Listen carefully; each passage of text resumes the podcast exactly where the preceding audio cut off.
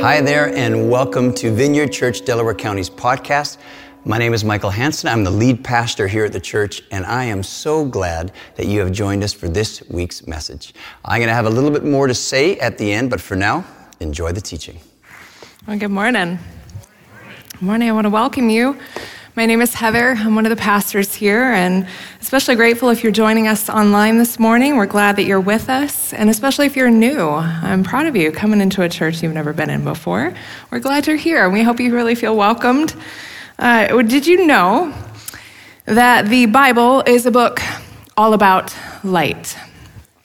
Over 200 times, it's mentioned in the Old and the New Testament, and in fact, it's even bookended by light. Bookended by light. Now think about it. Remember in Genesis? In Genesis, the first creative act of God was to make light. And then at the very end of the book, we see in Revelations that light wins and that it completely obliterates the darkness. And in Revelation 22 5, we read this there will be no more night. They will not need the light of a lamp or the light of the sun, for the Lord God will give them light. But between the beginning of creation and the end of time, we see another light come on the scene. The prophet Isaiah actually says this in Isaiah 9 2. He prophesies that people walking in darkness have seen a great light. On those living in the land of the shadow of death, a light has dawned. What is this new light source, do we think? Who is this new hope that is dawning? Well, we are in this Lenten series right now called I Am. And Lent really is just a season of preparation leading up to Easter. Can't believe it's right around the corner, right? And here we are in this series. We are looking at the book of John, and we're looking at the seven I am statements of Jesus. And Jesus uses these seven statements to describe not just who he is, but also the realities of the kingdom of God. So, what happened when he came to earth? What happened when he chose the cross? What happened when he was raised from the dead? We're going to learn about the reality of the kingdom of God. So, our hope in this series, though, is to shine a little light on Jesus, right? To, to really see who he says he is in his own words so that we can see Jesus a little clearer, and so that just like the, the book of John says at the end there, it says, so that you may believe all the more in him.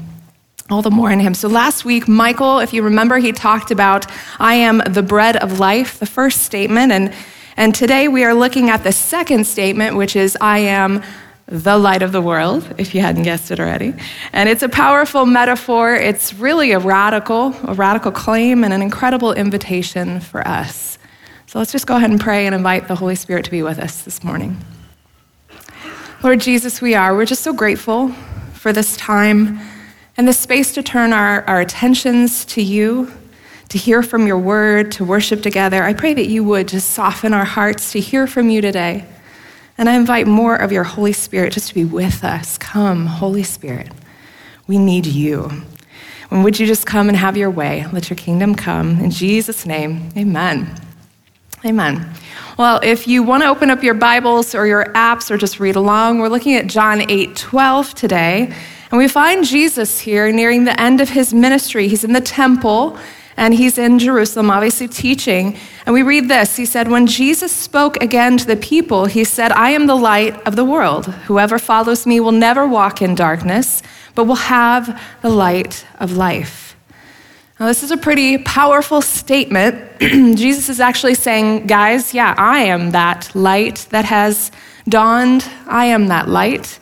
But to first fully and truly really grasp the magnitude of this metaphor, I want to look at just the nature of light.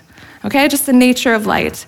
See, when the Israelites heard Jesus say this, they wouldn't have known to the extent to which we do today just how incredible light really is. And I have to be honest, uh, I think I dropped out of physics. so I kind of had to ask my husband about this one. I'm like, hun, can you give me a download about like what is light? So if you guys are ready for this, it's a little physics 101. Are you ready? Okay. Light is seen as something very unique and special within the physics and science communities. Now, by nature, light is pure energy. It's pure energy. It's a massless photon that carries the properties of a particle, yet miraculously behaves like a wave. Light is effectively the speed limit of the universe. Now, we can travel the speed of sound, but light travels over 186,000 miles per second. Nothing is able to surpass the speed of light. Now, there's obviously many types of light. Have you heard of X rays or radio waves, gamma rays, ultraviolet rays, infrared ray waves, microwaves? These are all parts of the spectrum of light that the human eye cannot see. All color and depth perception is a result of our naked eye being exclusively sensitive to less than one one thousandth of a percent of the full light spectrum. In reality, that means that 99.99% of light we can't even see. Wow. yeah, pretty cool. And we know that light is produced, produced by a variety of things friction, fire, various chemical and nuclear reactions. And there are numerous sources of light, the main one being the sun, which just happens to be so perfectly placed at just the right distance to make our planet inhabitable. pretty cool. So, then practically, what does light actually do for us? What does it do for us? First, light. Light is the source of life. You could argue that everything in our universe is dependent on light to live and to grow. Light and life are completely interwoven. You can't have life unless you have light. And even in the process of photosynthesis, it's an illustration of that. Light is fundamental to the development of plant life and is so true for all growing things. And a second, light is the source of truth and understanding. Whenever you want to examine or understand something, what do you do? You shine a light on it. You shine a light on it. Yep, and it reveals truth, doesn't it? You're able to discern and, and pick up not only on the color of the object, but its distance and its shape and its size. You're able to observe and understand in detail when you shine a light on something. Have you ever tried to find your way through a pitch black room?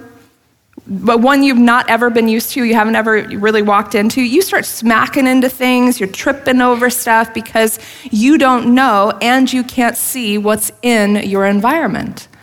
Light shows us the reality of what is, right? Now, third, light is the source of joy. Psychologically, the lack of light messes with you. Daylight savings, anyone? Too soon? Okay, no. Uh, do you know of anyone who struggles with seasonal affective disorder? Mm-hmm. Yeah, there's a lot of us, especially in Ohio.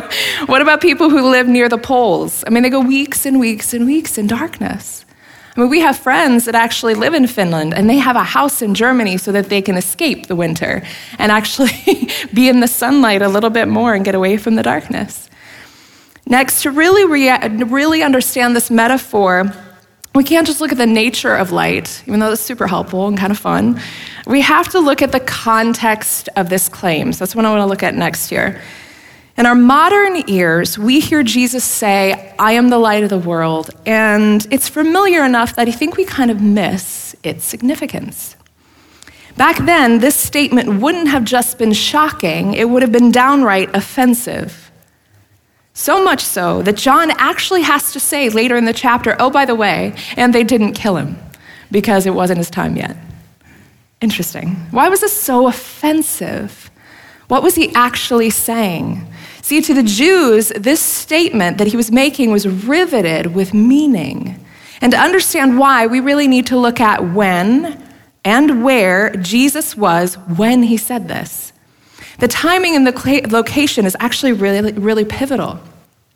Now, like I mentioned, Jesus was in Jerusalem in the temple at the time, and he'd been teaching during the Feast of the Tabernacles, which was an annual week long Jewish holiday commemorating how God took care of them as they wandered in the wilderness for 40 years. And this was the time when God had guided them with a cloud by day, if you remember, and a pillar by night. And they were remembering how God's Shekinah glory was their guiding light. And to commemorate this, every evening they would light four huge torches on pillars almost as tall as the walls of the temple itself. And they had large bowls of oil on top of each one that would be lit and then would stay lit all night long. It was said that you could see the light all the way from Galilee. It was so bright. It was so bright. So here we find Jesus, and he's standing right in front of these torches. You see this in chapter 7 and 8. And he says, I am the light of the world. I am the light of the world. And what he's saying to effect is, I'm the fulfillment of all you celebrated this week. I'm the fulfillment of that. I am the source of the light that once guided you in the wilderness. I am God. So we can start to understand why this would have been so offensive to the people in that day. This was blasphemy to their ears. To claim that you were God was seen as one of the greatest evils. It was a direct assault to their beliefs and their culture, especially to the Pharisees, and it's what ultimately led Jesus to the cross. But in our culture today, I would say it's not all that different. It's not all that different. Jesus' claim that he is God it's in direct competition with our own brokenness, isn't it? Where we say, no, thank you. I think I'm the light of my own world. Yeah. Yeah, I'd like to light my own path, thank you very much. And I'm going to determine what's good for me, you know? I mean, right? Our culture says that. Our own brokenness says that, right? We don't like being told what to do. I mean, my two year old has a meltdown when I tell her what to do. I mean, we, we don't like it. And Jesus says here, uh, what does he say? I am the light of what? The world, right? The world. And when you look at that word world, it actually means systems. Systems. And we get that, like governmental systems and like, you know, music systems. We've got that in our world, you know, financial systems, cultural systems. But there's also internal systems, all the compartments that make up your life your, your job, your family, your independence, your health, your finances, your time. He wants to be the light of the world, but he also wants to be the light of your world. Amen? Yeah. Jesus is saying to us today, I don't want to just be a small part of your world. I want to actually be what lights it all up. I want to surround and be in every single part of your life because then he really is our true light. Jesus is saying here, guys, I, to us, I am the source of ultimate life, of ultimate truth and understanding, of ultimate joy. I am the source of those things in your life. Not, not you, not, not your culture, not your friends, not, not the systems in this world, and not the things in your life. See, only He can bring real life real abundant life that's eternal. That's eternal. When Jesus comes close to us, when he's not just some nice idea, but he becomes an all encompassing source of life. I, I, think that's when he no longer just becomes this little inspiration, but he really starts to influence our decisions and our thoughts and our, our heart attitudes. That's when we start to realize that we, we are, He really is the light of our world because we start to change. We become kinder, we become more patient, we, we become less fearful. And, and just like spring, when the sun starts to hang just a little longer in the sky and everything starts to pop out of the ground and begin to grow, so does our soul when we follow Jesus, when we walk in the presence of his light. Now, lastly, to understand this metaphor, we need to look at the invitation of Jesus. The invitation of Jesus. And, and in the New Living Translation, in verse 12, it says it like this I am the light of the world. If you follow me, you won't have to walk in darkness because you will have the light that leads to life. Ah, that invitation, what is that? To follow him. To follow him. He is the way out of the darkness. How hopeful is that? That is so hopeful. In Isaiah 42 16, he says, I will lead the blind by ways that they have not known. Along unfamiliar paths, I will guide them. I will turn the darkness into light before them and make rough places smooth. These are the things I will do. I will not forsake them. Man. See, when Jesus says, follow me, he's not forcing us, you better follow me. You know, it's a choice, right? It's a choice. And it doesn't mean that there won't be hard times, but what is he saying? He's saying, guys, I will not leave you or forsake you. He's inviting us to experience life in relationship with him, where, where we're walking and we're talking with him all day long. People should hear us be talking to ourselves a little more than maybe they do. What, what are you doing talking to yourself? Oh, I'm just talking to the Lord, you know, uh, where we're trusting and we're depending on Him, where we're submitting, and oh, that's hard, but when we're submitting and we're obeying Him, when we follow Him, even for the first time, and we receive Him into our lives, we are filled with the light that leads to life. Well, we follow it. But what's beautiful is that's not just for our own benefit that we're filled with light, but for others' benefit as well. Here's the second invitation. What we see in, in uh, John 9 5 is it says, While I am in the world, I am the light of the world. And that's Jesus, which indicates that one day he will not always be there in person, and that one day he would send another one to be our helper, his Spirit, right? His Holy Spirit to indwell us, that we might too be lights in this world. In Matthew 5 14 through 16, he actually says that. He says, You guys, you are the light of the world. A town built on a hill cannot be hidden, neither do people light a lamp and put it under a bowl. Instead, they put it on its stand and it gives light to everyone in the house. In the same way, let your light shine before others that they may see your good deeds and glorify your Father in heaven. Boy. Now, if I'm honest, I think some of us, if we're honest with ourselves, we've got a dimmer switch on that light of ours. and we like to turn it down when it's comfortable for us, right?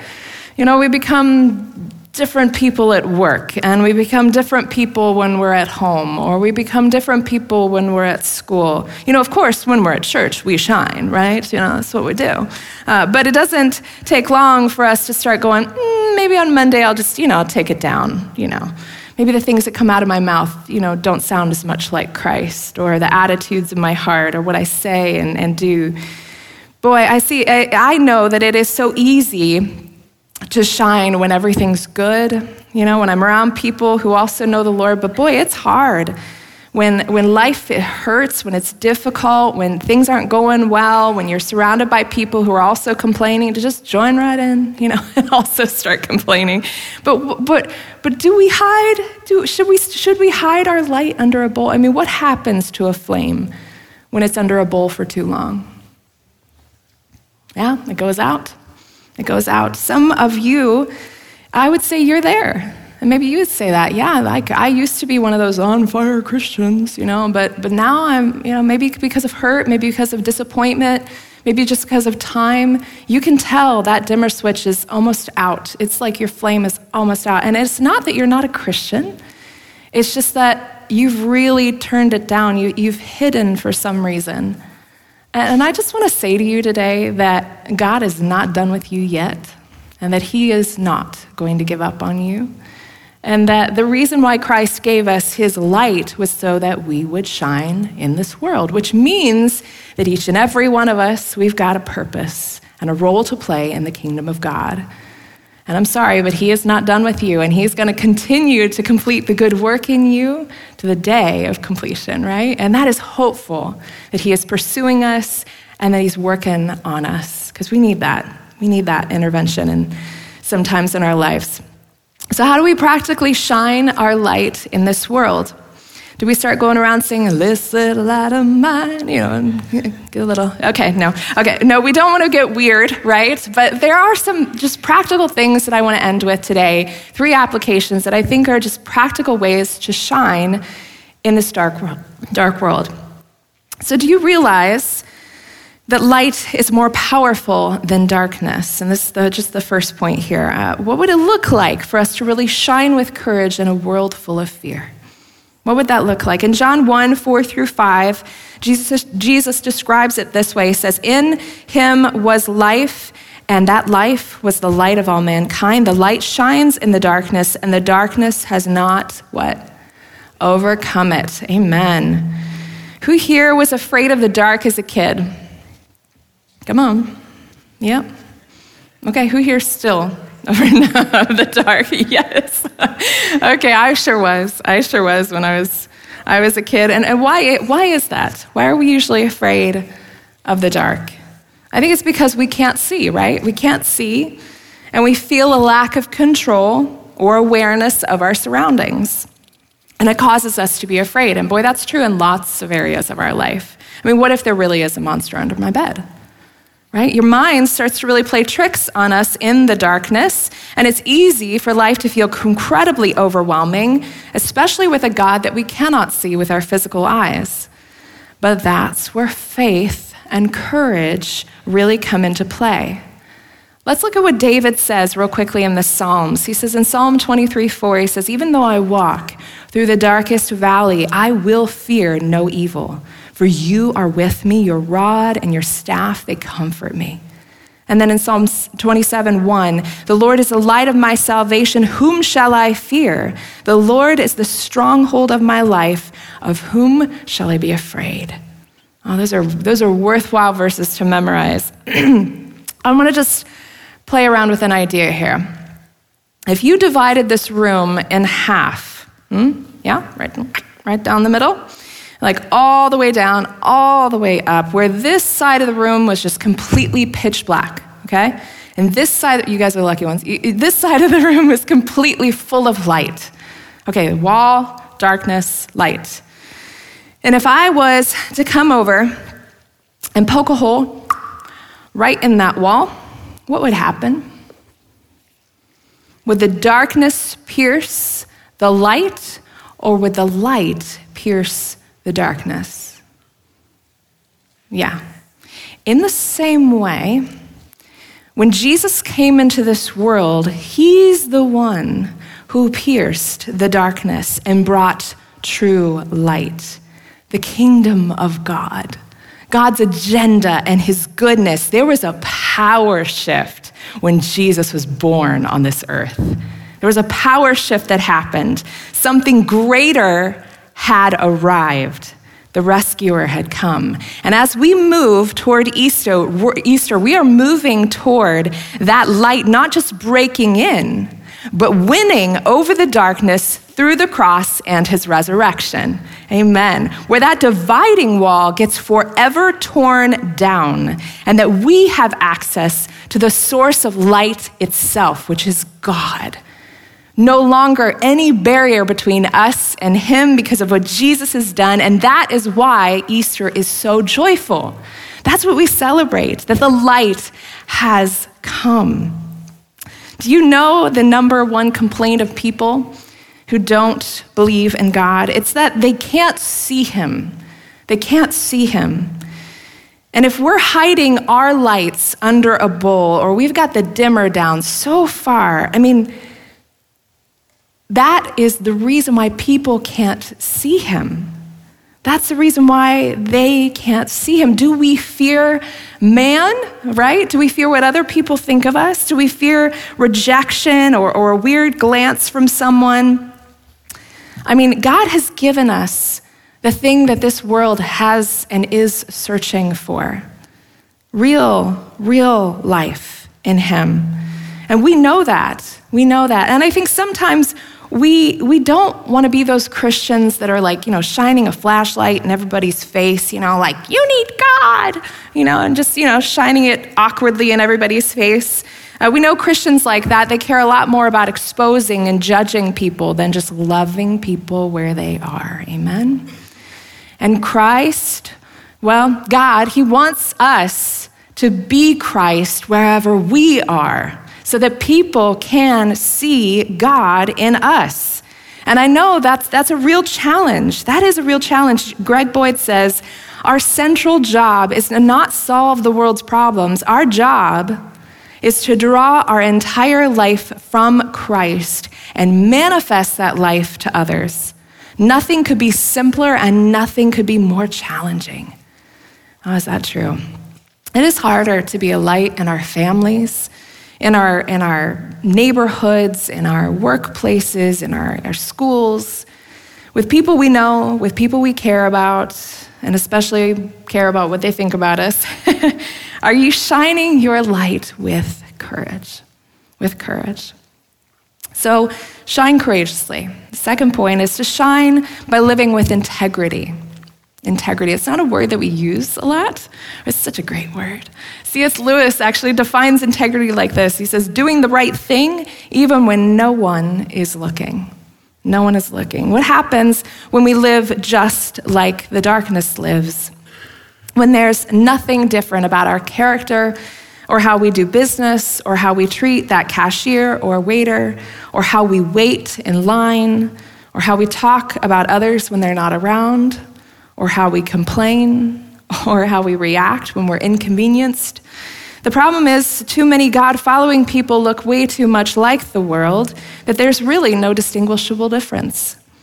In Ephesians 5 8 through, 30, 8 through 11, for you were once darkness, but now you are light in the Lord. Live as children of light, for the fruit of the light consists of all goodness, righteousness, and truth. And find out what pleases the Lord. I love that. Have nothing to do with the fruitless deeds of darkness, but rather expose them. And here's a tip maybe expose it in yourself first. Jesus is saying, live the same way when you're alone, when no one's looking, as you do in the light. Live authentically. Philippians 2 15 through 16, in uh, the message paraphrase, it says, Do everything readily and cheerfully. No bickering, no second guessing allowed. Go out into the world uncorrupted, a breath of fresh air in this squalid and polluted society. Provide people with a glimpse of good living and of the living God.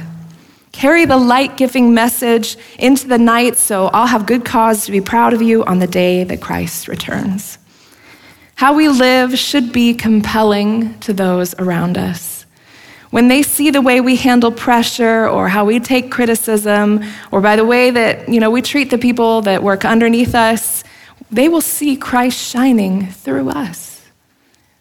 Lastly, shine by living with compassion. With compassion. 1 John 2 9 through 10 says, Anyone who claims to be in the light but hates his brother or sister is still in darkness. Ouch. this is good stuff. Anyone who loves their brother and sister lives in the light, and there is nothing in them to make them stumble. Boy. Uh, J.R.R. Tolkien he says, Some believe it is, not, it is only great power that can hold evil in check. But that's not what I've found. I have found it is the small, everyday deeds of ordinary folk that keep the darkness at bay with small acts of kindness and love. Ah, oh, that's good. That's really good. See, you do not have to be an extrovert. You don't have to be somebody you're not. You can just be you. And we can all open a door. We can all give someone a kind word, a smile, go rake their lawn or shovel their door. I mean, we can do the simple. You can sing happy birthday, can't you? Mm-hmm. Yeah, started a whole ministry at my workplace just doing that. Uh, but I was able to love on people by celebrating them on their birthdays. That was a God idea, not a me idea. And God can give you your, your own ideas for how to be a light wherever you are. Creative ways that are just for you. I can't tell you how many ordinary acts of kindness and love can impact a life and show people who Jesus really is. Now, as the worship team comes back up, I want to close with a story. And I actually wasn't going to share this, but I felt like the Lord is like, it's pertinent, share it. I'm like, okay, okay. Some of these stories are really precious to me if you know me. it's hard to share my stories. but in the summer of 98, I took a three month mission trip to the Ukraine with a Christian youth organization. And we were tasked and trained, get you, to go over there to build a church for the city, with a small town really, of Nikolaevka. And when we arrived on the scene, we realized that the church had already been built. which kind of scrambled our plans a little bit. So we were split up into three smaller teams, and I was sent to uh, the city of Odessa. And I was sent to the small Bible school, and I was tasked with doing yard work. That's what I signed up for. and here I was, pulling weeds and trimming grass. And every single morning, the groundskeeper, who was this older babushka, uh, would come out. She didn't know a lick of English, and she would yell at me every morning. No, no, no, no, no, no, no, Amerikansky, no, no, no, no, no, no, Amerikansky. She could not believe that an American would want to come to her little Bible school and do yard work for her. It was just really hard for her. And, and we did over time, we kind of had this semi working relationship where she would tolerate me and just shake her head and then kind of smile. I was like, okay, good, I'm getting through. I thought um, I was in the Ukraine to do these really great things for God. And all the while, I realized there on my knees for just weeks and weeks that I was there to pull weeds in my own heart, that I had some humbling that needed to happen in my heart. And, and God, in those, in those beautiful moments and interactions with the people in the Ukraine, really started to show me what it looked like to love people well. To love people without the sense of superiority or the savior complex, but out of a place of realizing, you know what? My Jesus, he loved people on his hands and knees too. You know, he, he cleaned the feet of his disciples and he, you know, ate with sinners and and he healed the sick, and, and he came to display the goodness of God himself to all people. And in Luke 4 18, Jesus says this of himself. He says, The Spirit of the Lord is on me because he's anointed me to preach the good news to the poor. And he sent me to proclaim freedom for the prisoners and recovery of sight to the blind and, and to release the oppressed and proclaim the year of the Lord's favor. See, if you have accepted Jesus Christ as your personal Savior, you've got everything you need to shine Christ's light in this world. You do not need to know a bunch of scriptures. You don't need to be perfect. You don't need uh, to be an extrovert, even, or feel like you have this great calling. Just be you. Just be you. Just start loving, loving people with Jesus' kind of love right where you are and live authentically. Live authentically, not perfectly, okay? But with integrity, in the light. And live courageously in the face of fear. Show people what it's like to have God in you, where you are not afraid of the things that they are afraid of because you have Christ with you. See, I think it's because we know and have experienced the truth and the reality of Jesus in our lives that we can really be lights in this world because we know, we know that He has and He will overcome. Amen. Amen. Well, thanks so much for joining us today. I hope that what you heard has encouraged you in your walk with Jesus. For more information and to contact us, go to vcdc.org. Well, bless you. Have a wonderful week.